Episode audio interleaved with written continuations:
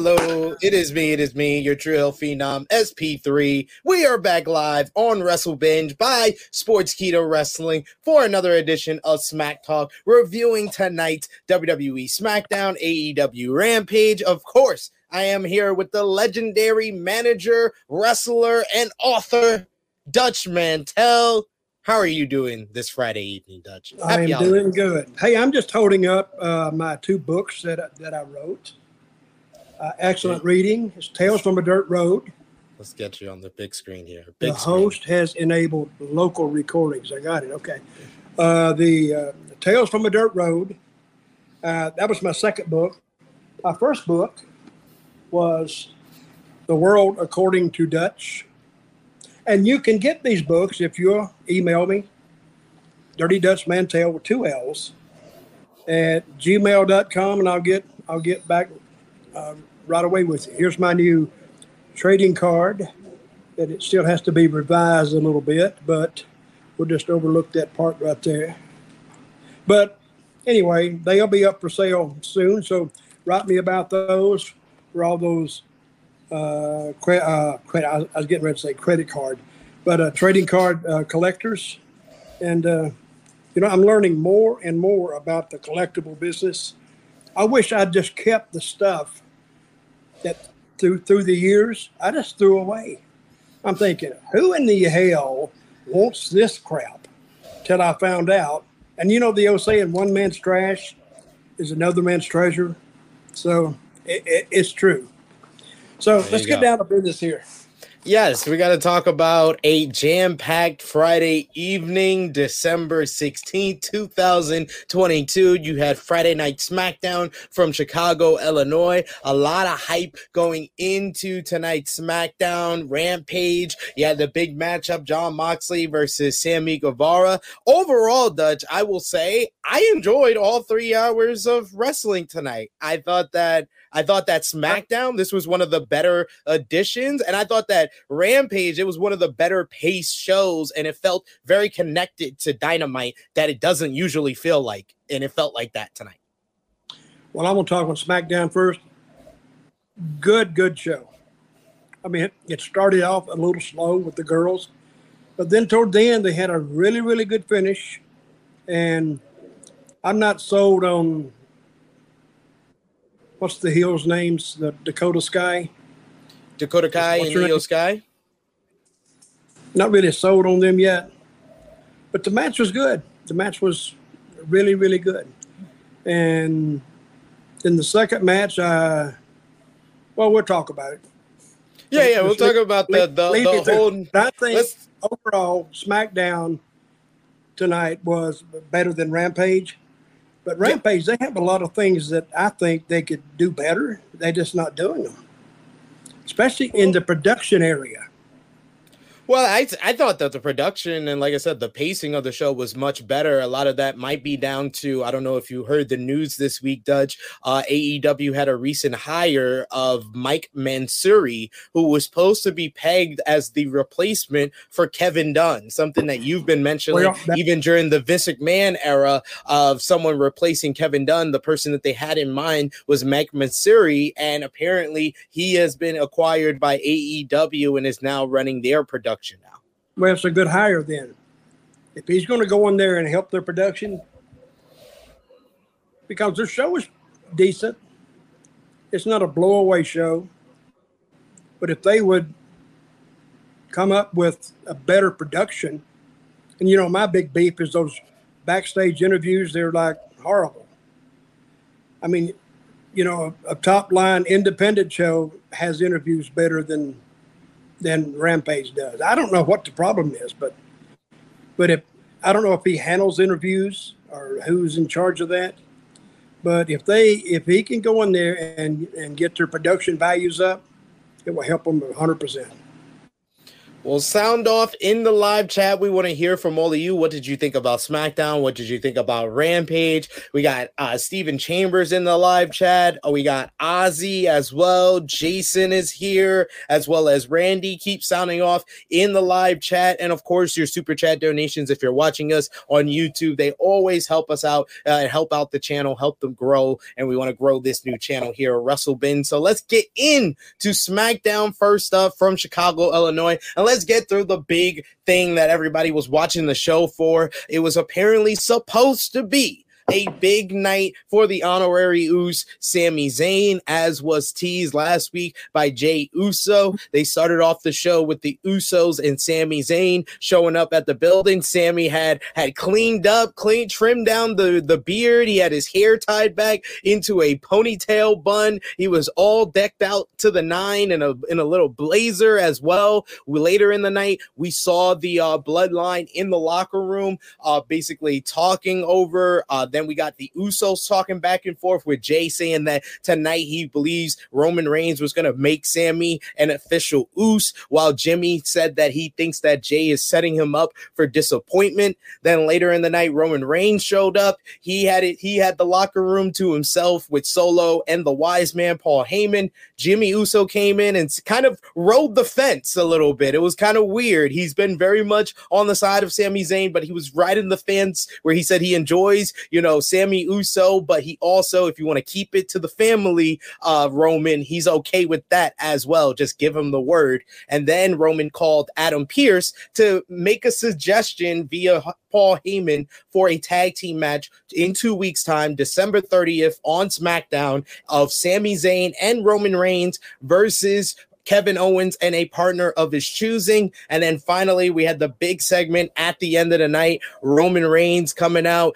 uh, very happy about what how the bloodline took care of business at Survivor Series, winning the men's war games. And he said that it was supposed to be a big night for Sami Zayn, but he keeps having this Kevin Owens problem get in the way. He keeps trying to drag him down. So that's why he's going to take care of business with Sami against Kevin Owens in two weeks on December 30th. And he doesn't think Kevin Owens will find a tag team partner. But then on the screen, it was none other than the 16 time world champion, the peacemaker John Cena, who informs us that he received a text from Kevin Owens asking him to be his tag team partner, talking about his streak of having at least one match every year of his WWE career the past 20 years, except for this year. So he has one chance to do it. Team up with Kevin Owens against the bloodline. So he accepts, and it's on. It's going to be Roman Reigns and Sami Zayn versus Kevin Owens and John Cena on December 30th in Tampa on SmackDown. What did you think about the entire bloodline storyline, how it progressed and developed throughout the night? I got to commend WWE because they have patience. And when they entered the ring in that final segment, you said, well, okay, I didn't really think they would trigger it then, and they left some great teases. Like when Sami Zayn says, "I was his only, I'm his only friend." They all stopped. Oh, yes. Everybody said, "Oh God!" but the but the shot that they got. Remember when uh, Jay Jey said the "I don't care what Roman thinks," and they got the perfect camera shot zoomed in on Roman's head lifting up. They missed that shot here because Roman made a face as soon as Sammy said it, and the camera didn't focus in on it. I thought that was a misstep there. How did you How did you know he made the face? You was looking at Roman. Yeah, because Roman Roman had his head down again, and then he popped his head up and made a face when Sammy said that, but the camera didn't focus on it. Yeah, but I think everybody got it. They they, they knew that Sami, eh, he maybe ran his, and that's when you thought they were going to but before they could get into that, up come John Cena. And they set it for December the 30th in Tampa. And I think they'll I think they'll sell it out. I really do. So, but uh, good show all the way around tonight. Really, really good show. One of the better shows. Remember, I, we liked that show about a couple of weeks ago. Said it was your best show. This one beat that one. Yeah. So my, my, my hats off to WWE because I think they, they've taken a product that was almost in the gutter and they have turned it around. The only match I didn't like was that throwaway match with the with the three man uh, with the, the, with the three teams in it. Oh, we'll we'll, we'll definitely get to that. we got to talk about Top Dolla's dive. Oh my god! And you, you know, I instantly thought of you, Dutch, because you, you were you, you put your foot. WWE made you put your foot in your mouth because you said a couple of weeks back you never see the big botches on WWE, whether it's the production missing it, whether it's the performers not doing stuff they don't not supposed to do. But Top Dolla, after weeks among weeks of them teasing him doing a dive, he finally does it and it's the worst dive I have seen on WWE television since uh, since the Bellas was, back I in 2018.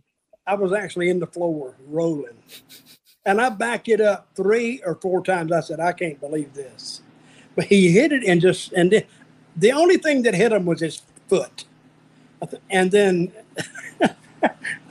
Michael Cole was saying, "Well, he was he was he went down on that dive. He never went down. Well, well, no. He said there's a there's a reason he doesn't go for that often. yeah. So I'm thinking, who in the hell's idea was this for him to? I mean, if he could have done a dive, would have been fine. I wouldn't want. That that guy's awfully big to catch. Yes, yes. It would I would, take wouldn't want to be catch. the person catching him. No. But to me, I just love the boss because of how funny it was. I mean, that, that added to the show, to tell you the truth. But WWE still does not have the batch, botches AEW does because they, they go ahead and this was a live show. Was probably why it was edited. Uh, it wasn't edited. And I think they left it in. I, I think they left it in on purpose. See, he's only got seven seconds. It's live, seven you seconds. yeah, it's live. He's only got seven seconds. Like, we, we got to cover this up. But he can't make it. it look good. Can't go to a different camera shot for that one. That was just, uh, I well, mean, I, I, felt like the the match had pretty good, you know, fast paced action, especially with like Legado del Fantasma in there and stuff. But yeah, just overall, I didn't. Uh, this was kind of the weakest part of the show, like you said earlier, because the, the finish picked up. You got the girls in there, but Hit Row winning was just like uh because after the report we heard earlier this week dutch that uh you know triple right? h that triple h is apparently underwhelmed with a lot of the talent a handful of the talent that he's already returned here and this is something that i've been saying for weeks dutch. I've been saying he brought back all these people but it's like when you buy a bunch of groceries you got some extra money and you buy a bunch of groceries but you got you got bread that's a month old because you're not able to get through the groceries that fast. That's what he did. He he bought too much groceries. Yeah, I thought the same thing. He's underwhelmed with some talent. Well, I wonder why. Because Top Dolla, I'm looking at him. I said these guys aren't ready. And you know, there's, there's uh, another another performer I'm underwhelmed with was what was uh what was the girls' match? Who was who was uh who was in that first match? The baby faces, uh, Liv Morgan yep. and uh, Tegan Nox. Yeah, I'm not I'm not impressed with her still. So, but we'll see. We shall see. Wait, uh, hit can roll. I say something right here? T, uh, AEW. Who did uh, who who beat Jericho Wednesday? oh, action action Andretti. You see that? I love that. I I thought it was the best jobber beats an established talent since one two three kid beat Razor Ramon because and that and even Sean Waltman himself went on Twitter and said that was a better matchup than one two three kid versus Razor Ramon back in the day at, at on Raw because one two three kid admittedly Sean Waltman himself said he landed like two moves. This was Andretti looking good, getting highlighted, and then beating Jericho with a move, not a roll up, not a fluke win. This was different in a lot of ways. I loved it. What about you? Well, I liked the match and I liked the way they did it. What they got to watch out now is putting this and Andretti against the other heels because you can't blow past the fact that he was in there with Jericho. Jericho was telling him everything to do. But when he gets in there with some of those other other guys that doesn't have the experience that Jericho has, and I hope we don't see that, but there is a possibility for that. How old is that kid? Um, I'm not too sure. I can look it up here in a second. Early Uh, twenties, maybe twenty three. Yeah, he's in his he's definitely in his 20s. And Jericho just just basically saw him on a dark a dark match against QT Marshall and he was like that kid's a star. I want to I wanted to do this angle and they and they pulled it off on uh Winter is Coming, a very memorable uh moment and a memorable like debut for Action Andretti. It was good stuff there. We do have a Congratulations to him. Hope he does Yeah. well. We do have a super chat donation here from Hannibal. Thank you so much, Hannibal. Definitely appreciate that. Who says, uh, really appreciate LA Knight working with Bray.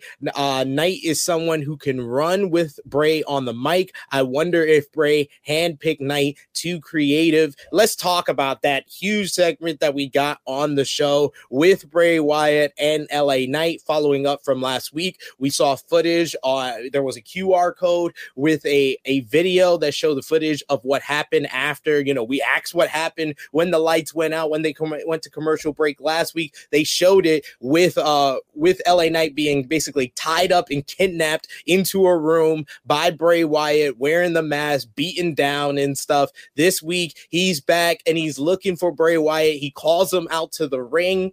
Bray Wyatt uh, says that he, I don't think you really want to do this. I don't really want to think you want to, you know, rattle the monster's cage. And Yeah. Bray, and yeah, we got Bray LA Knight with the great yeah. He was he was fired up in a lot of ways. It was similar to like the Ric Flair fired up. Yeah, yeah, yeah. It felt it felt like his mannerism and stuff. But Bray gets into the ring. Knight attacks him. He stomps away at him, and then suddenly uh, Uncle Howdy appears on the Titantron after a video shows with uh, the Uncle Howdy talking about you really don't want to do that. He says you want to see something scary. Uh, Knight starts attacking Wyatt again, and then Uncle Howdy in the physical form walks out. He tips his hat to Knight and at the top of the entranceway. Uncle Howdy starts laughing hysterically for several minutes across the loud across the loudspeakers. He stood on the uh, on the en- on the top of the entranceway with a cloud of smoke surrounding him, and Wyatt watched from the corner as a terrified Knight took off through the crowd. I thought this segment was it was fine for what they were trying to accomplish here to establish Well, that Bray oh. Wyatt and Uncle Howdy are two different people. I just felt like it felt kind of flat, in my opinion. You know why? Because they didn't they didn't have a a get out point. Yeah. They just left you there. And then when they came back, everybody was gone. And you said, wait a minute. But they did the same thing last week in the dressing room. But but even though they did the same thing last week, it still piqued my interest. I said, I want to see what they're going to do. And that's what wrestling is. You got to keep them tuning in for something. And that was the big point. They had two things on this show Bray Wyatt and the Sami Zayn thing. Two hooks to get you into the show. And they showcased those two spots, those two uh, uh, uh, moments. And Yeah. they, they did a good job with it. The only slowdown, like we was talking about, is that three man uh, tag team. But the rest of it, you know, when you look up, when you're watching it, and all of a sudden you say, What time is it? It's like ten fifteen. You said, Damn, this show has moved pretty fast. Yeah. Because if you start looking at it 15 after, you say, Oh my God, get do something, please. But hats off to Triple H and the creative team and everybody because I think he's motivated everybody. Everybody's putting out their, their best work. And some things will catch on, some things won't. The Bray Wyatt thing tonight was fine, like you said, because now I'm interested. How'd that end? Or where is this going? That's actually, a, it little surprised me that we even had uh, Uncle Howdy show up. And I was thinking, wait a minute. And he went on and on and on. And I kept thinking, well, what are we waiting on here? And I think everybody else was thinking the same thing because you don't got to be a, a NASA rocket scientist to understand how WWE they do their stuff. But I was expecting the third act, like we were last week, but it didn't happen. Yeah, They kind of they're kind of doing this very slow. They're telling this story very very slowly. Well, I, I applauded their patience because now they're showing patience on this. I mean, they could run through it. I mean, they know where they're going. They could run through it up front, but then where they going? So And the Sami Zayn thing, how long they been doing that? Over a year, right? This started in like April. The Sami with uh, the bloodline. Eight months. Yeah. And that is an, an eternity in WWE time. To, tonight's show, I would give a nine out of a 10 on their show. And I never do that. I won't go that high, but this was, like I said, one of the better the better shows, and a lot of that was down to uh, their two big title matches that they had on this show. You talked about it earlier, the opening matchup for the WWE Women's Tag Team Championships. You had Dakota Kai and Iyo Sky of Damage Control with Bayley uh, versus Liv Morgan and Tegan Nox. They went to the floor when uh, Bayley tried to get involved by grabbing Tegan Nox. She fought off Bayley threw her into the crowd, but as she went to the guardrail, she got kicked by a hooded figure and then uh, got put back into the ring by Iyo Sky, who delivered the over the moon moonsault for damage control to retain the WWE Women's Tag Team Championships. I thought this match was a good start to the show. It was a good opener. I thought all four ladies worked really hard with one another, but we then found out that the hooded figure, the hooded uh, woman, was just Xia Li. I'm sorry. Dutch, in my opinion. I didn't get that. Yeah, they they said it over commentary and they showed a video on their social media. But I'm sorry, Dutch. That's like your wife telling you, "I got a surprise for you, honey," and then you go home and all it is is socks.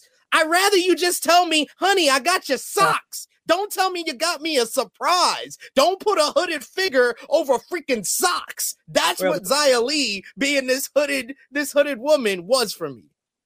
Well, my wife told me one time she had a surprise for me and went home. She had a shotgun. That surprised me. I said, "Hey, whoa, whoa, whoa! Uh, you know, I, I hurt your feelings. I'm sorry. Let's calm down. Stop this over." No, but I missed that because this is the way I watch uh, the, the SmackDown. I go in there about eight thirty because I tape it, and then I sit down, and then now I don't I don't have to wait through all those long ass commercials, and I can kind of speed through it. And I got it timed down to where I'm almost at the final segment. I mean, I haven't waited for anything. So, and that's why it, it runs by pretty fast for me. But the thing with the, the, I wouldn't even said who it was. I mean, let's do some mystery. Yeah. Did you did you take your mic out? I don't know if I hear you. Is it just me? If am I the one that can't hear you because I can't hear you? I don't know if Dutch disconnected himself. You can hear me though, Dutch, right? Thumbs up. You can hear me. I can't hear you. this is what live live streaming is all about ladies and gentlemen no volume dutch uh yeah i guess i guess dutch either disconnected or is not connected. I don't know what's going on. I'll continue with the review though here. Uh so yeah, you had the all the uh women's title match, tag team title match, and then the other title match on this show was the Intercontinental Championship up for grabs as Dutch is going to regroup and you'll be right back. Intercontinental Champion Gunther going one on one with Ricochet. This one was has been built up for a couple of weeks since Ricochet defeated Santos Escobar in the SmackDown World Cup. And my oh my, did these two men deliver? This was honestly one of my favorite SmackDown or WWE TV matches of the year. Dutch, are you Gunther? Uh, Gun- Gunther versus oh, Gunther, Ricochet. Tremendous, tremendous match. And remember at the end, you said, Who is going over in this? And I said, Well, Gunther's going to go over this. And the reason being is nothing against Ricochet, but Gunther, I mean, Ricochet's been there a while.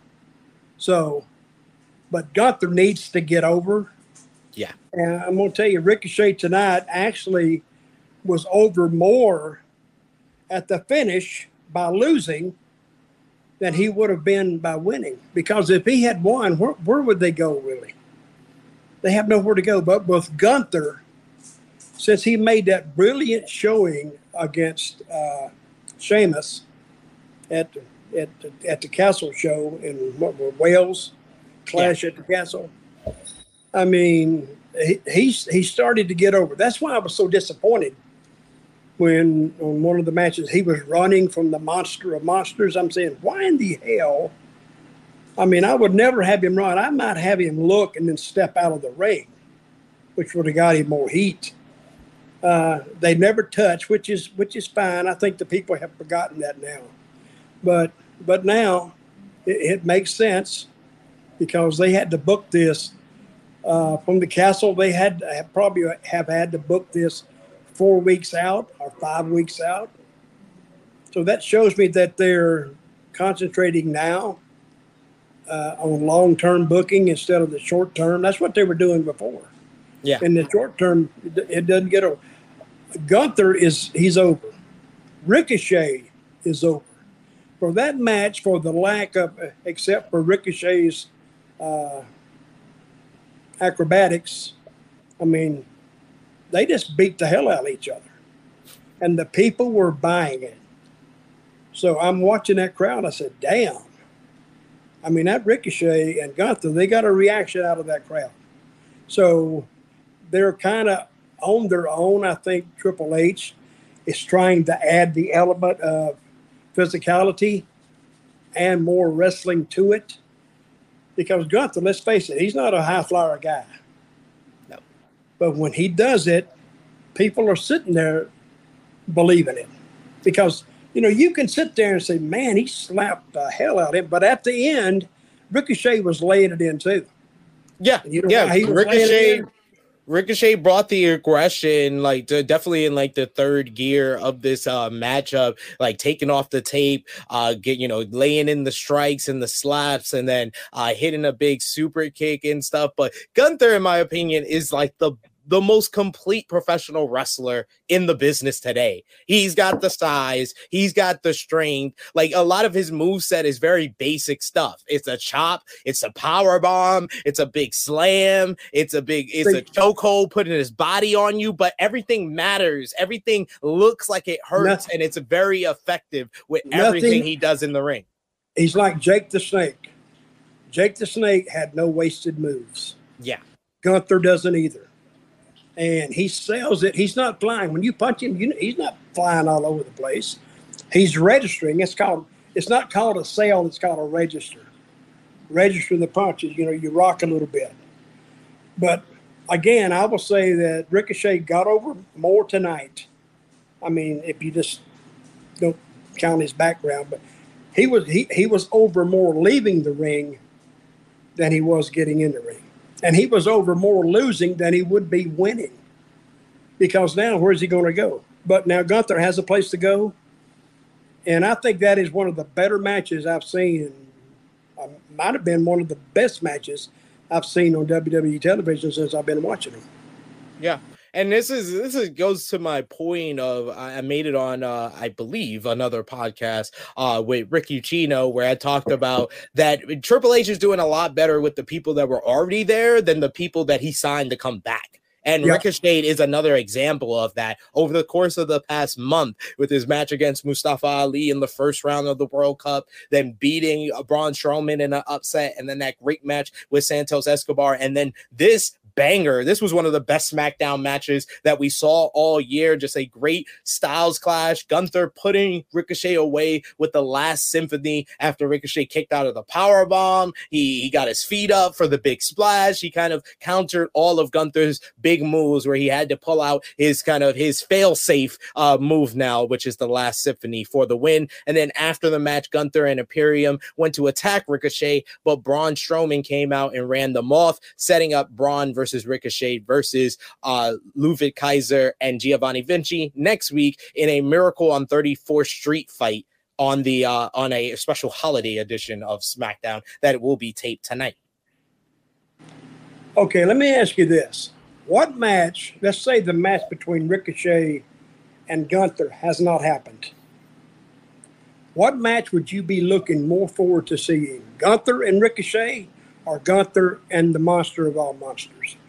I'd be I'm more ready for another round of Gunther and Ricochet than I really want to see Braun versus uh, Gunther because Gunther works better with a guy like Ricochet than a guy like Braun. Like Braun is not not the type of guy like Sheamus that that can just you know well they can have that hard hitting like battle of attrition like those guys had at Clash at the Castle. Braun has to have a guy that he can kind of toss around and kind of use, be powerful against. And I don't see this being the best matchup for Gunther.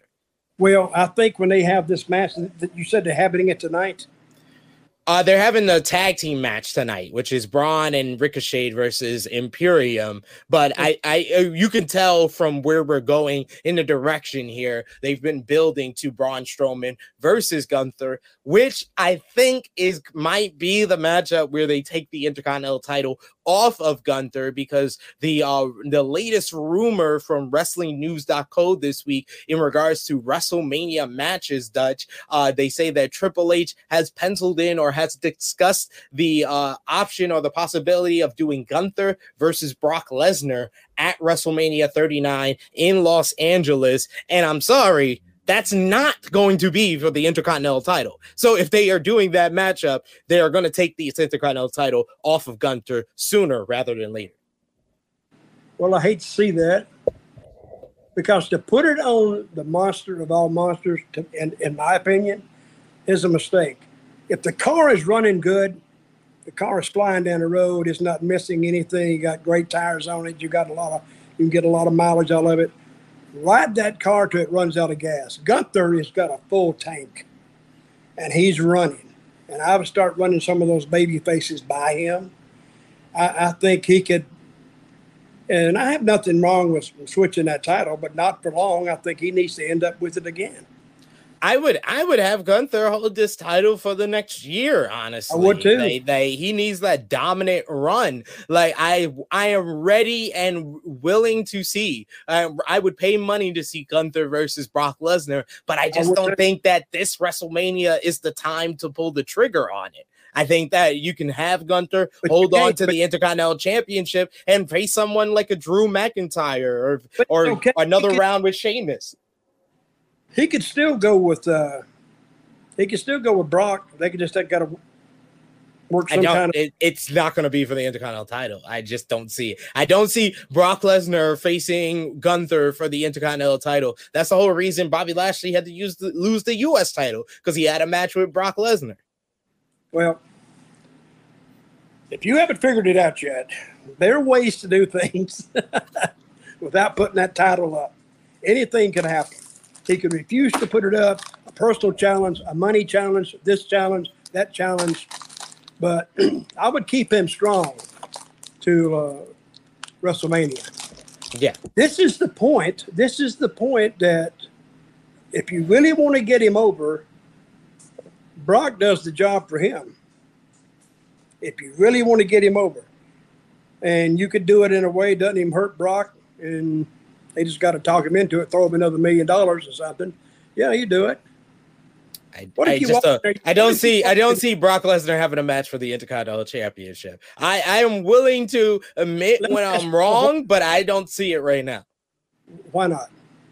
Because that Brock Lesnar doesn't go for mid card titles. He's never even had an opportunity at the Intercontinental Championship since his rookie year. Let's say you've told them that you're not going to go for mid card titles, and they said, "Well, listen, I'm going to put you in here. You're not going to win, but we're going to give you an extra billion dollars." Would you do it? They're not going to do that because they're not even. But, uh, you uh, don't know. Yes, I do. Yes, I do. Based based on the report that we heard we heard earlier earlier today uh, of Sasha Banks uh, asking WWE for the same type of pay that Becky Lynch and Charlotte Flair was making, but uh, WWE apparently does not view Sasha Banks as the star on their level. They feel like she has peaked as a star and won't be at the top of the company in the next five years. So if they don't think Sasha Banks deserves the same that. money as Charlotte and Becky Lynch, I, I don't think they're gonna spend more money, extra money, to have Brock Lesnar in an Intercontinental title match. Well, she she approached her employment in a bad way by just walking out. and embarrassing the company. Now they're not inclined to work with her, and damn sure not inclined to reward her. Because what that does is tell the other people, hey, if you think you got the point, to walk out, make them chase you. And Naomi's not back. So something we remember we talking about she's coming back, she's coming back. Neither one of them came back. So, but I don't, I don't think. I think Sasha. How long has she been there? Ten years. Sasha Banks been with WWE since about 2013, 2014. So about like eight, nine eight years. years.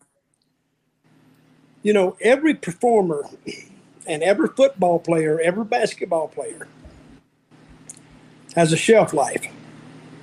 You put it on the shelf, you can almost look at that expiration date, especially on a can of beans. Say that's a wrestler sitting there.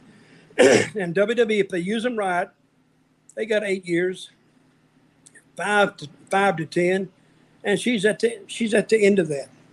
Now they're looking at her and saying, "Well, I don't think she will be the star going forward." And I, I, I, I can't disagree with that. I, I'm not agreeing with it, but I'm not disagreeing with it either because they've already had a major problem with her. And what's going to keep them from having a major problem again? They get to a pay per view, we want to do this. Well, I don't want to do that. That's a bunch of shit. You don't go in that. You got to remember that if you're working for WWE, they're signing your checks. And, you know, they can just, it could get really, really messy and I don't know why. It you're if you're it's called a profession for a reason. You get paid for it. And if you don't want to do it, it's like somebody cutting your grass. guy comes up said, I don't want to cut your grass. I'm just going to trim these hedges here. Well, I want my grass cut. No, well, it's the same thing. But I kind of, I'm not going to disagree with him on that. I don't see her as uh, being, and she may. It's just, uh, I'm just not disagreeing with him. Do you uh, disagree with him? Yes, I do. One hundred percent. Sasha Banks deserves got, as much but, as much pay as Charlotte Flair and Becky Lynch. She's just as talented and just as over as both of those ladies. The only the only difference I, I see, and I can't even say it's you know her I can't say being a problem backstage. Maybe the walking out is is the biggest thing, and I agree with you in that that that might be the reason that they're hesitant to pay her that amount of money. But it seems like New Japan has because uh, Dave Meltzer in the Wrestling Observer newsletter also reported that uh, Sasha Banks has confirmed to uh, she's going to appear at Wrestle Kingdom 17 as well as multiple dates for New Japan Pro Wrestling, and she's getting paid more per appearance than Chris Jericho was during he his run in New Japan from 2018 to 2020, where he raised the business of New Japan. So very interesting times here. I think it's going to be a huge year for Mercedes Moné, Mercedes Varnado, aka Sasha Banks. Let me ask you: Do you think uh, Jericho was very successful? Right? Yeah. You think she will be as successful as Jericho in keeping those gates up? I think that she will bring a lot of fans to New Japan that weren't already fans, more than even Jericho did. And I believe that she's going to have a bigger impact going to New Japan than she ever would have going back to WWE. There's no saying in the wrestling business. If she goes over there, I, am sure she's insisting on uh, controlling her own destiny. Yeah. The old saying in wrestling is you cannot book yourself because you will book yourself into a hole. I've seen it time and time and time again. Guys try to book and put themselves on top. And well, New Japan, New Japan doesn't allow that. New Japan has a very, very strict hierarchy that has been established for years. Gedo is the booker. You can come to Gedo with a bunch of ideas, but at the end of the day, Gedo is the one that's booking. I understand that. You know what Gedo I read where he, he, he watched a lot of and learning how to book. What do you think he watched a lot of? I Memphis. Heard. Memphis was one, and and Puerto Rico. I can I can tell Memphis very very much from the stuff I've seen of Memphis. You could see kind of how he structures out his feuds, how he books his feuds months and months and weeks and weeks, how intricate he books everything. You could see that in like how it is with Memphis, how Memphis was in uh in your heyday. Well, believe me, we didn't we did book Memphis months and months and months sometimes. well, there, I, well, there you go. we would make it up on the spot. Let's go. And do you, what do you think of that, Dutch? Though, uh, what do you think of Mercedes Varnado, aka Sasha Banks, possibly going to AEW now that she's? It's been a confirmed that she's officially done with WWE. Okay, if she got that big money in Japan, she's not going to AEW because Tony Khan, he's, he's not going to roll over on that money. That's just hundred thousand dollars. That's a lot of that's a lot of moolah, and he's not going to do it. I don't blame him.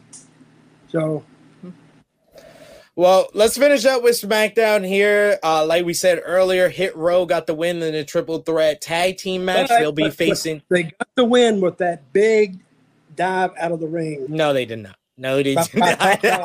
no, they definitely did not. Um, he went boom. they got the win with the heavy hitter uh, to get the win here. They'll face the Usos uh, for the undisputed WWE Tag Team titles next week on the show. And then you also had in the trainer's room, uh, we got informed that there's going to be a gauntlet match to determine the number one contender for Ronda Rousey SmackDown Women's Championship. We heard from Raquel Rodriguez discussing her injury and that right she promises to win the gauntlet next week. And then Ronda Rousey and Shayna Baszler come in they attack her, and, and Ronda ends the beat down by telling her, ice it. 20 minutes will do it. yeah, 20 minutes do it. Great hey, line like, by Ronda. I like Rousey and Baszler as a team because they're heels. They act like heels. They don't give a shit about nobody else. They just talking to themselves. Don't give a crap about the fans. They just go and just beat people up and they're getting over. I mean, I think they're getting over more uh, now than they were in the past because they was trying to push Ronda as a baby face. That was a big, big mistake because she didn't. I mean, her being a heel is her natural. You know, that's that's her default mode, is being a heel. Goes out there she wants to slap kids and all this kind of stuff. I, she's very entertaining too. I like her walk to the ring because that's when she's telling her story. But they're getting over, and I like what they did tonight to uh, Miss Ra- uh, Raquel. Yes, this was this was a very fun beat down there and a nice little one liner from Ronda Rousey to end the beat down. So let's talk about now, Dutch. Uh, AEW Rampage. You had to open the show. Jon Moxley going one on one with Sammy Guevara. Uh, I thought this match delivered. Uh, you had Sammy pulling out the earring of Jon Moxley, him bleeding from the ear. That was during the commercial. We come back to Moxley just bleeding from the ear, and that became a lot of the story of of the match. At one point, you had Tay Melo wiping the blood all over Moxley and then slapping him, and then Sammy wiping the blood on his lips and making out with Tay. You had Moxley getting a big dive, taking out uh, Guevara. Guevara got control, hit a perfect swanton off the top rope through the timekeeper's table on Moxley, puts him back into the ring. He looks like he's going to go for the win when Moxley puts on the bulldog choke and Guevara passes out. So Moxley wins via, via referee stoppage. And then post match, he calls out Hangman Adam Page. Hangman Adam Page goes against the advice of Evil Uno, gets into a brawl with Moxley. He buckshot lariat. It's a security guard on accident going after Moxley. He then clotheslines Moxley into the crowd, and the uh, security pulls them away. I love the energy and the like the aggressiveness of Hangman Page uh, coming off of the promo. I, I know you don't watch Dynamite, but it was a great promo. If you could go out of your way to see it, Dutch, where Hangman Adam Page says the reason he's going after Jon Moxley is that uh, the night that he got the concussion against Moxley, he said he could remember all the things. He could remember what city they were in, what day it was, but then uh, the uh, uh, people in the ambulance told him your phone is going off the off the hook. He puts on the phone and it's a picture of his son. And the the people in the in the ambulance tell him, "Oh, your your son's so adorable. What's his name?" and he didn't remember his son's name and he he took that away from him it took him hours to remember his son's name and that pain still stays with him so that's why he wants to deliver that same pain to Jon Moxley good interview very good interview because if you make it personal you know the people the fans they could have been in the same situation and now he wants to get back now they're kind of feeling what Hangman Page is feeling. I think the match will be good. I think they got something there. If they don't have another scrum and have a big fight before before they get there, they may have something with that. You know who Hangman Page looks like a little bit to me? Who? When he's coming down the ramp. I hate to say this, but his face, just in his face, he looks a little bit like Chris Benoit. You think so? I could, I could see I could see why you would say that. Like a young, yeah, young Chris Benoit. I could see that. And sometimes I say, I don't need to think like that because you know Benoit he left a, a bad taste in people's mouth, especially yeah what he did. But but well, what did you think about uh sometimes Sammy? you cross things like this, and you can feel if it's getting hot. Now Tony needs to concentrate on that because he's yeah. got something there so let's let's have a little patience, like WWE is doing right now, and see where they can take that. Yeah, he's got two very uh, big programs going on with uh, Hangman Adam Page and Jon Moxley, and then also MJF and Bryan Danielson. What did you think about the opener, though, of Moxley and uh, Sammy Guevara here? It was a good match, and they worked their they worked their butts off. Guevara how do you say his name? Guevara. Is that warrior in Spanish or? I believe so. Something, something like that. He did a leapfrog off uh, something. He was on the offense and he shot him in. Then he did the leapfrog and then a forward row. And I'm thinking, wait a minute, he's got the offense. Why would he shoot a guy in just a. I mean, if you really think about that, it doesn't make any sense whatsoever. But I don't think the fans really think of it that way. But it doesn't make a lot of sense. Yeah, okay, you can you can do a leapfrog. You should be able to do it. You're 21 years old, and you know you ought to jump up and dunk a basketball. You can do that. We got that. But what is the so if you if if you kind of watch Gunther move uh, work, and then Sammy, Gunther has no wasted movements, like I, I said before. I mean, what he does means something. He makes it mean something. And I like the way Sammy got beat. He didn't tap because the referee did it because he was out. That's always to me, if, if you're going to tap, just say, hey, just not just just ring the bell. Let yeah. the referee make the decision. I like that finish a lot better. That's so he can say, I never tapped. I never tapped. Exactly. Can't even say you you may have won, but I never tapped. Uh, we got Saraya with a ba- with a little vignette with comments about the upcoming Jamie Hayter versus Hikaru Shida title match on Wednesday's Dynamite, and uh, she also talks about Britt Baker and Jamie Hayter and the big tag team matchup on January 11th, and says there's a plethora of talent for her to choose from for plethora. her mystery partner. I like that word, plethora. A plethora of talent, a lot of talent. There you go. She had a good, she had a good interview. Yeah. I, am kind of a Jamie Hayter fan. Oh, I love Jamie Hayter. I, am a huge Jamie Hayter fan. I, I, like her. Who is the other girl that goes out with uh, Dr. Baker? Rebel. What's Rebel? Yeah. Does she work too? She's been in some matches, right? Yeah, she's been in matches. She worked in TNA and she's worked a few times in AEW, but she's mostly just a, a manager. Okay manager of champions rebel there.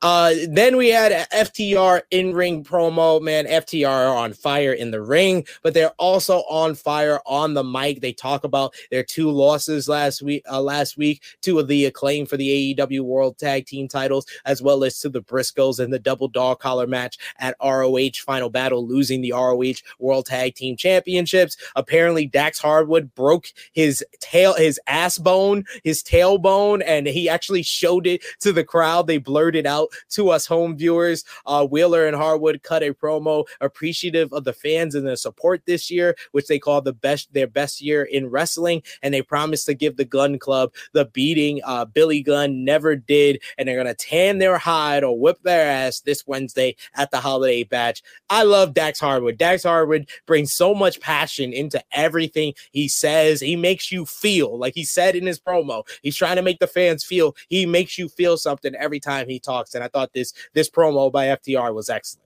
Well, that's the, that's the beauty of doing interviews. You got to reach them. You got to go for the heart.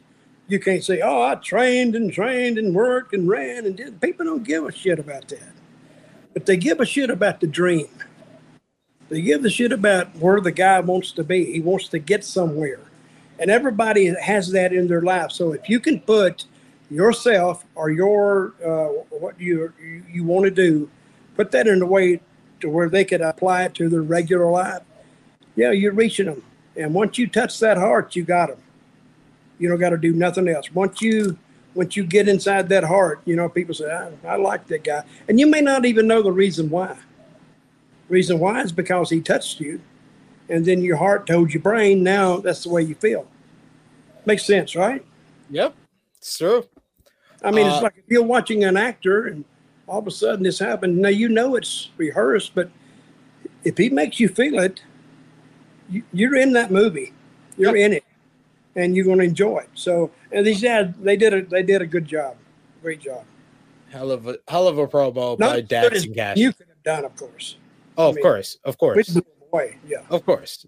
Me and me and Dutch would be the promo yeah. duo to end all duos. We'd have like a five minute standing ovation. Actually, just off of talking, we say like one yeah. sentence each. Yeah, and they'll just clap for yeah. us. And they just fall out. All the guys pull that their triangles. Oh God! that's just the, that's the way you do it. So well, we got a quick uh, vignette interview quickly with uh, Jade Cargill and the Baddies, and they actually tease some dissension between Jade Cargill and Red Velvet, which they seem to have kind of positioned Leila Grey as kind of a brown noser and a snitch to Jade Cargill because she showed her footage of Red Velvet not looking that enthused during the six woman tag team matchup. But I like this development because it makes sense for Red Velvet to be kind of salty and have tension with Jade because of her firing Kiera Hogan, who was kind of the the cold baddie to Red Velvet.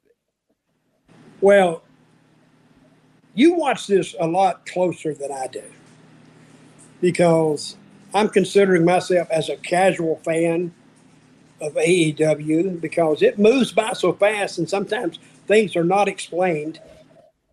Like I don't even know the what these girls have been through but they're not trying to re-educate me either. So unless you're a loyal fan of AEW, you miss it totally. See what I mean? Does that make yeah. sense? Mm-hmm. So, so they did the interview, and it's like 45 seconds. But how much can you get in in 45 seconds? You can't get that much in. I mean, they didn't reach me here. They were just a bunch of Oregon women, and so let them straighten it out. But you you watch it a lot closer than I do. But they still, I'm going to say, uh, oh, they're. Did you tell me they're getting the new producer? What's his they name? Have the, yeah, they have the new uh, executive producer, Mike Mansury. Okay, I, I was going to mention this. I thought about tonight. Uh, WWE was missing a lot of those shots tonight, like you said.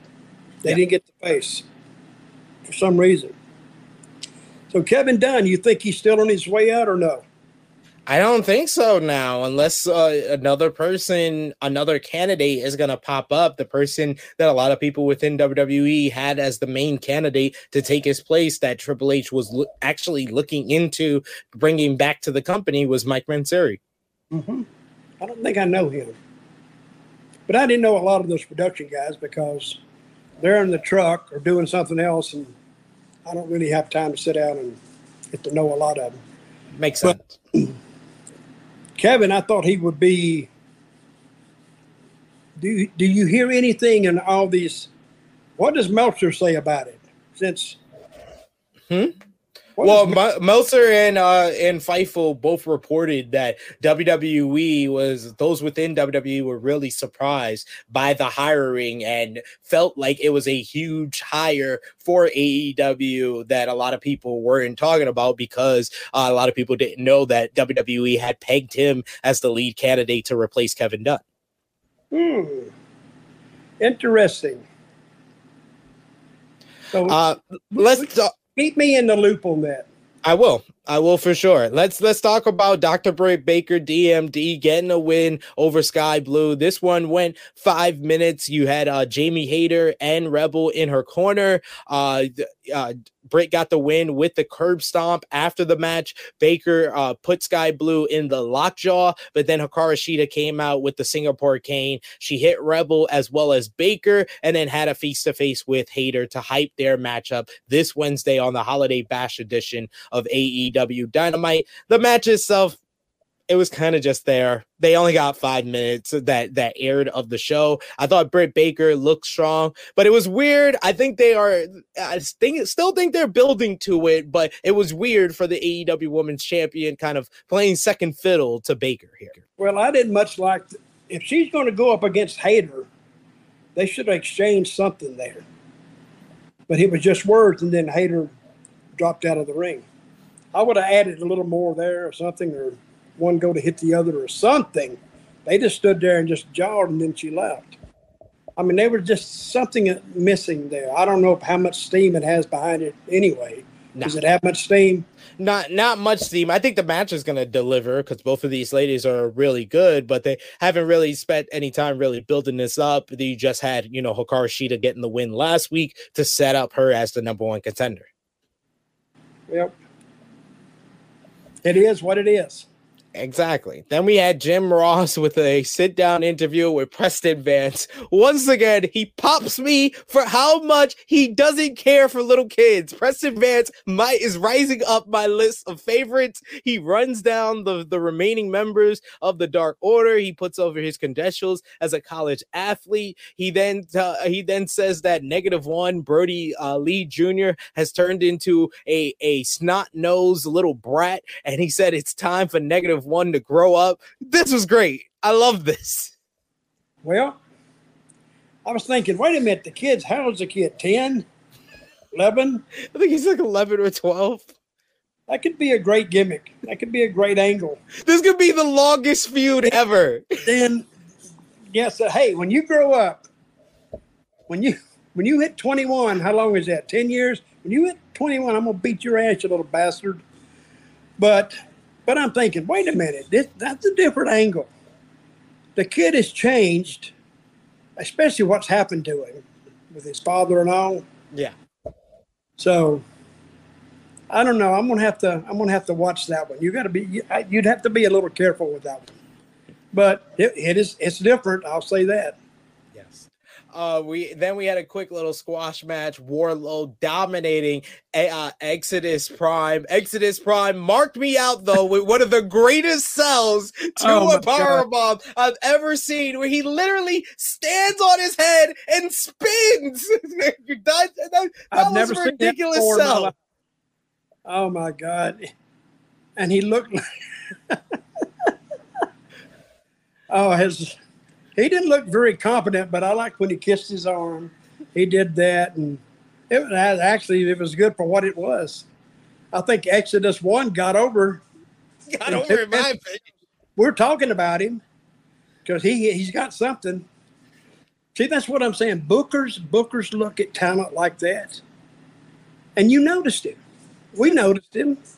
He got the shit beat out of him, but doesn't matter. If his people notice him, that means he has something. And now bookers have to go and see what he has. And it may work out like it may work out great for him. Yeah. So, and if he has somebody, you know, you saw Jericho, uh, saw the kid, what was his name again that beat him? What was uh, his Action Andretti. Yeah. And, Andretti. And he saw him and says, I like him and see if we can do something with him. Yep. And I applaud Jericho because he said I'll go out there and I'll put him over. And he did. And that's because he knows how to draw money in wrestling. So, indeed. Uh, after the match, Wardlow calls out Samoa Joe, but the King of Television responds uh, from backstage. He, he said he won't defend the TNT title in this god awful state of Texas, but he will defend it on the last AEW Dynamite of 2022. He will face him in Colorado on the December 28th episode of Dynamite, which is going to be their New Year's match. So a big TNT championship matchup set up there. Samoa Joe, I just I, I can feel he's getting more and more confident on the mic and in the ring right now. Uh, he can do it, and he can talk if he wants to, and he's better as a, as a heel than he is a babyface. A babyface, but you do take him serious. Yeah, he don't he don't shoot any crap or anything. But as a heel, this is like the first time I ever I've seen him. I see him a little bit in TNA as a heel, but here I, I enjoyed him that because he started off by mocking uh, he was like Warlow, Warlow. uh, and I started laughing. Come to think of it, I kind of enjoyed the uh, AEW show this week. yeah, you you haven't, haven't really I'm haven't even nicknamed anything. A little more is I'm getting with it a little more the more I think about it. But it was it was a good show. Yeah, it was. I, I I saw it on Dynamite, and then I saw it even more on Rampage. D. I think there is already a difference with this new guy in production. It just feels better paced. I think Tony's getting input from him how to pace the show because Dynamite felt better paced, and this felt better paced. So you had the main event. It was uh best friends Dustin Rhodes and Orange Cassidy versus Butcher Blade, Kip Sabian, and Trent Seven. Uh, you had the baby faces getting a win here as Orange Cassidy Cassidy hit a big old orange punch on Trent Seven, followed by uh, Dustin Rhodes hitting the Bulldog for the one, two, three. This was your fun, typical party match that AEW is known for. I love the finish with uh, Kip Sabian taking the the soft kicks to the to the balls, distracting the referee long enough for Dustin to hit Shattered Dreams. That was great stuff. Great humor and a great uh, mix of characters here. And I like how uh, the commentary during the the entrances connected everything everything to the last couple of weeks, how this whole thing, this whole eight man tag was set up in the Dynamite Diamond Battle Royal from last Wednesday's Dynamite, and then followed up with Trent Seven versus Orange Cassidy last week into this eight man tag here. So they actually explained what was going on. Yeah. See, that's what they should do more. Because viewers always, to me, when I booked, I always tried to make it if, if anybody is a first time viewer, clue them in. Yeah, you're going to be redundant, but, but keep talking and keep talking and keep talking. And if you got good commentators, they will have ways they can say the same thing they've been saying, but in a different way. So it doesn't get old, it doesn't get repetitive. But if they tell me what's going on so I can understand it first time, then I got it. See, what I don't get is, you know, he's talking about uh, the Jade girl. I, I, didn't, I didn't get what they were talking about. And then again, I'm, I'm not a big fan of their backstage interviews anyway. But this is on commentary, which is where it should be done. How many commentators did they have tonight? I think it's just the three now. They do Jim Ross, uh, Excalibur, and Taz on Rampage now. How often does Tony Schiavone do it? Tony Schiavone's on Dynamite on Wednesday. Who's with him? Uh, with he's with Excalibur and Taz on Wednesday. Mm-hmm. They just alternate. They have Tony on Wednesday and Jim Ross on Fridays. You know, about I don't know, about a year ago, Jeff Jarrett, he texted me and he says, Vince wants ideas for what to do about Raw and SmackDown. I think it was Raw. He says, Can you write some stuff down? I said, Yeah, I can write stuff down. And he said, Oh, they're gonna pay you. They're gonna pay you. I said, Oh well, I write a lot of stuff down there. They're going to pay me. But one of the things I said to do, oh, by the way, before we get any farther, I never got a dime out of it. I mean, it's just like they, I wrote it and sent it, sent it in. But one of the, my suggestions was take that commentary team down to two. Three was too much. Now I know on Raw and SmackDown they got to be promoting all this other stuff. I know, but three, I mean, they had that. Uh, who's the girl on AEW now? What's her name? she married to Moxley. Renee. Renee. Renee, Renee Paquette. They put her out there one time. She is good. But the way they had her out there, you know, they just she was just they just fluffed her off like she didn't she didn't mean anything. But I'm never a fan of three man teams because it's, too many people talking. Now Monday Night Football could do it because they didn't stomp all over each other. But here, when they're trying to promote, oh, we're coming to somewhere in Colorado, blah blah blah blah, and they're talking so fast sometimes you just miss it. They get it in, but I don't know how many people hear it. See, like in Raw, they said, remember last week, they really pushed Chicago. Yeah. This is going to happen in Chicago. This is going to happen in Chicago. And said it slow, said it with force, and they didn't jumble their words. You knew that next week something is going to happen in Chicago, which is why you go to wrestling anyway. You want to see what's going to happen. And, but when you have three out there, you don't know what you're saying. A lot is lost that shouldn't be lost it's difficult to to get things across but I, I, would say like i said at the top of the show i really enjoyed both shows tonight. I do agree with uh, smackdown was the better show had the best match on either show with uh, gunther versus ricochet so that's why i give that the edge but rampage i will say has been better the last two weeks. So my suggestion to aew just keep putting Jon moxley in the first 15 minutes having great matches and follow up on this hangman page feud. And i think think Rampage will be okay. Did we did we say why Rick is not with us tonight? Did we get that in? Did no, we were we we we didn't mention that I was going to close with that actually, Dutch. Oh, okay. I'm not t- trying to tell you how you do your job, but but somebody wrote in a little earlier, like Rick or something, and yes is or Rick Rick had to work late. He's been dealing with uh, his kids being under the weather throughout the week. So want to send our best wishes to his uh, little girl. You know, hope she's feeling better. Hope the whole family is doing well. And Rick will be back with us next Friday. Good. I miss Rick. I think we make a good team. We do. Now, are we, are we on the new channel now? Yes, we are. Wrestle Binge by Sportskeeda Wrestling, Dutch. What is so that? D- binge? Wrestle Binge by Sportskeeda Wrestling. So, so Dutch, we need, we need to do a marathon and go like 24 hours, nothing but talking wrestling, and let it run through. Just see what it'll do. See if we can set a record. The longest bullshit wrestling interview ever. Just, just keep it going. Keep it and going. We just, uh, we, we just get people off the street. Hey, you watch wrestling? No. Well, I don't care. Have you ever seen it on TV? Well, time or two. Well, tell us about that.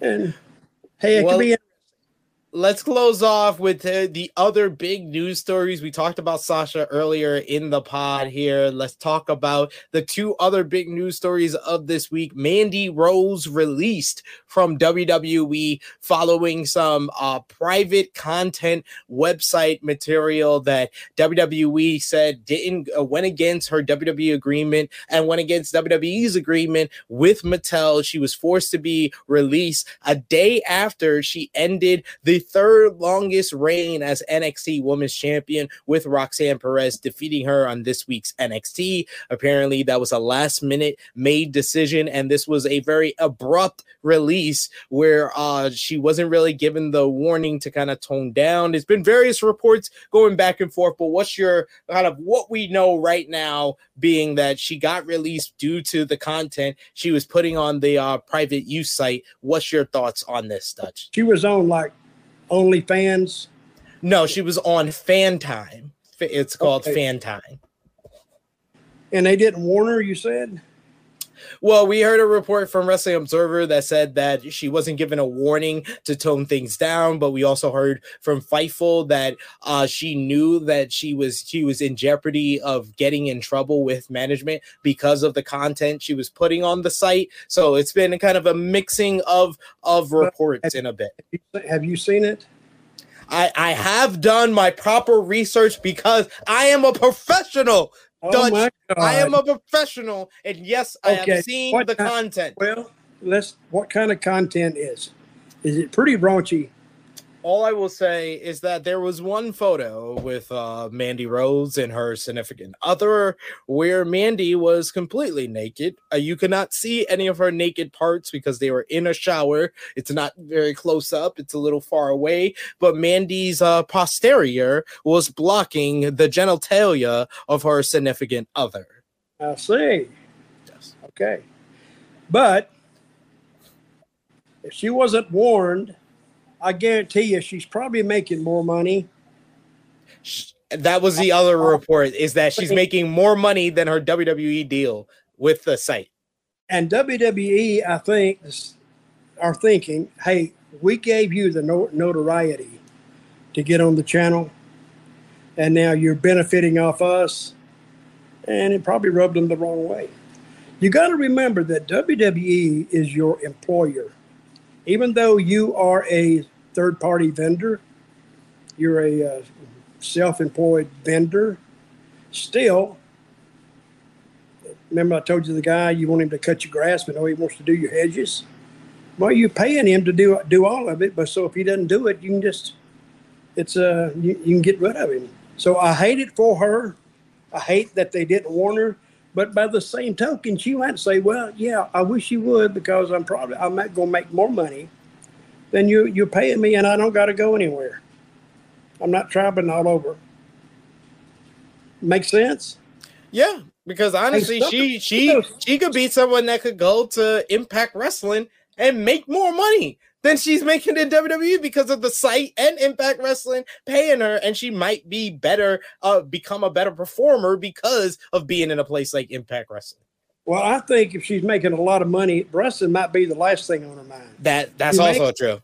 She may just be using it just for the to get her name value out there. Because get all those young, horny young boys out there tuning in, watching that. And some of those I've been reading, some of them are killing it literally killing it. You know, Jim Cornette is killing it. I, I heard somebody give me a figure what he was making a month is unbelievable. And all he's doing is sitting there talking bullshit that I've heard 10,000 times in the dressing room, and I just blew it off like, eh. He's great to listen to, as long as he's not talking politics, but he's great to listen to. But when he put it on a podcast that the people have never heard before, they go, "My God, this guy's entertaining as hell." And you know Jimmy? I I know of Jim Jim Cornette, of course. Yeah. Never met him? No, I never met Jim. A, a good guy. You got to uh, introduce me. Oh, I will. And then he'll just start. God damn, he'll just start cussing. I mean, he was cussing. I, I, mean, I thought I, I I cussed a lot man, I don't do anything close to him. I can't. I'm not even in the same caliber as Jimmy, and he comes up with you know all kind of adjectives for everything, and you wonder where in the hell. I mean, if he's just coming off the top of his head with that, it's unbelievable. But I know Jimmy. Jimmy told me he was practicing interviews. You know how old he was? How old? About eight, ten. Doing interviews I love it. But, uh, but, and then let, Let's end off the show, Dutch. Your favorite person in the world, Vince McMahon. A new report in the Wall Street Journal this week talking about two legal matters uh, with Rita Chatterton, as well as a massage therapist uh, in Boca Raton, uh, Florida, uh, t- taking legal matters suing McMahon for millions of dollars uh, due to his sexually misconduct allegations. But more importantly, to a lot of people, Vince McMahon is aiming at a comeback to WWE, with apparently those within WWE are firmly against it. However, Wrestling Observer uh, reported that there is a chance that Vince could do it. He could nuke the board of directors because he still controls the main voting power to get himself back in power. Well, I think that was would do more harm than good, even though he wants to get back in there. I think he's cutting off his nose and spot his face. But but I don't know. See, I don't. I'm not, you know, privy to all the the contracts or what kind of agreement they have or anything. I don't see him coming back. I don't know how he could come back at this point. Uh, and the thing with Chatterton, the, the, the, lady referee, what year was that? That was in the 80s, right? Or the like 1986, I think it happened. He's already paid. Did he pay any money in that? I don't, I don't remember uh, anybody saying that they they paid out to her or okay. Yeah. Did she sue? Okay, did she sue him then or no? I believe that she she went public on it because she was the one that was on Rafael uh, Geraldo. Well, then it then it went away because she was paid off. I'm sure. Mm, probably so. Now, now he's saying, "I don't give a crap. I'm not paying her any more money, or I'm not going to pay her anything." So, I don't know. You know, he's got good lawyers, so. And if anything's going to happen, he'll pay her off. She'll take it. She'll take a little trip. So all of a sudden she's sitting here, and all of a sudden this comes up. Well, I'll make a million dollars on this. So I'm go ahead and get out there again. I don't blame her. All right, Dutch. Please let the people know where they can follow you on social media and what you got going on, sir. Well, fine. You can talk to me, Dirty Dutch Mantell with two L's at gmail.com. Uh, on Instagram, Dirty D Mantell. Get me there. Facebook, just as Dutch Mantell. I'm refusing to send Elon Musk $8 I'm, I'm just not going to do it because principle, because he wouldn't do it before. You know, I've tried to get the the uh, the blue check mark. Yeah. They wouldn't even talk to me. I said, "What the hell, guys?" You know, and it was free. But no, can you prove who you are? Yeah. Well, I don't know. Your real name and this name is different. So all of a sudden, they had all kind of concern about me, but didn't have a concern about anybody else. All those damn terrorists in Iraq, hell, they got on there and got blue check marks, and I can't even get nothing. So uh, I got, I, am done with them. Anyway, hey, if you'd like to read my book, I, I read a review on this today. Said a guy has never read a wrestling book like the two I wrote because I, I don't just write about wrestling. I write about going up and down. I write about everything, fights, and it's not all about me. It's the Tales from a Dirt Road. I love that name. Tales from a Dirt Road, Dirty Dutch, and the World According to Dutch. And you can find out about those books, and I will autograph them for you. Dirty Dutch Mantell with two L's at gmail.com. Make a great Christmas present. Hit them up, hit them up, y'all. You can find me on the Twitter machine at True Hill SP3. Tomorrow we'll go live on the True Hill Heat YouTube channel for True Hill Heat 205, our flagship podcast. Uh, myself and Miss Chrissy Love will be joined by special guest Kate Elizabeth of Fightful. Uh, she's over at Fightful. She's one of the the podcaster, one of the uh, contributors at Fightful. Great personality. We've had her on the show before. She's going to be joining us talking about Mandy Rose release from WWE, Sasha Banks, and New Japan. Vince McMahon wanting a comeback, plus much, much more. So join us live tomorrow for True Hill Heat 205. But Let's end off SmackDown here for Dutch Mantell for Rick Ucchino. It's me, it's me, your True Hill Phenom SP3. This has been Smack Talk on Wrestle Binge by Sportskeeda Wrestling. We are signing off until next time.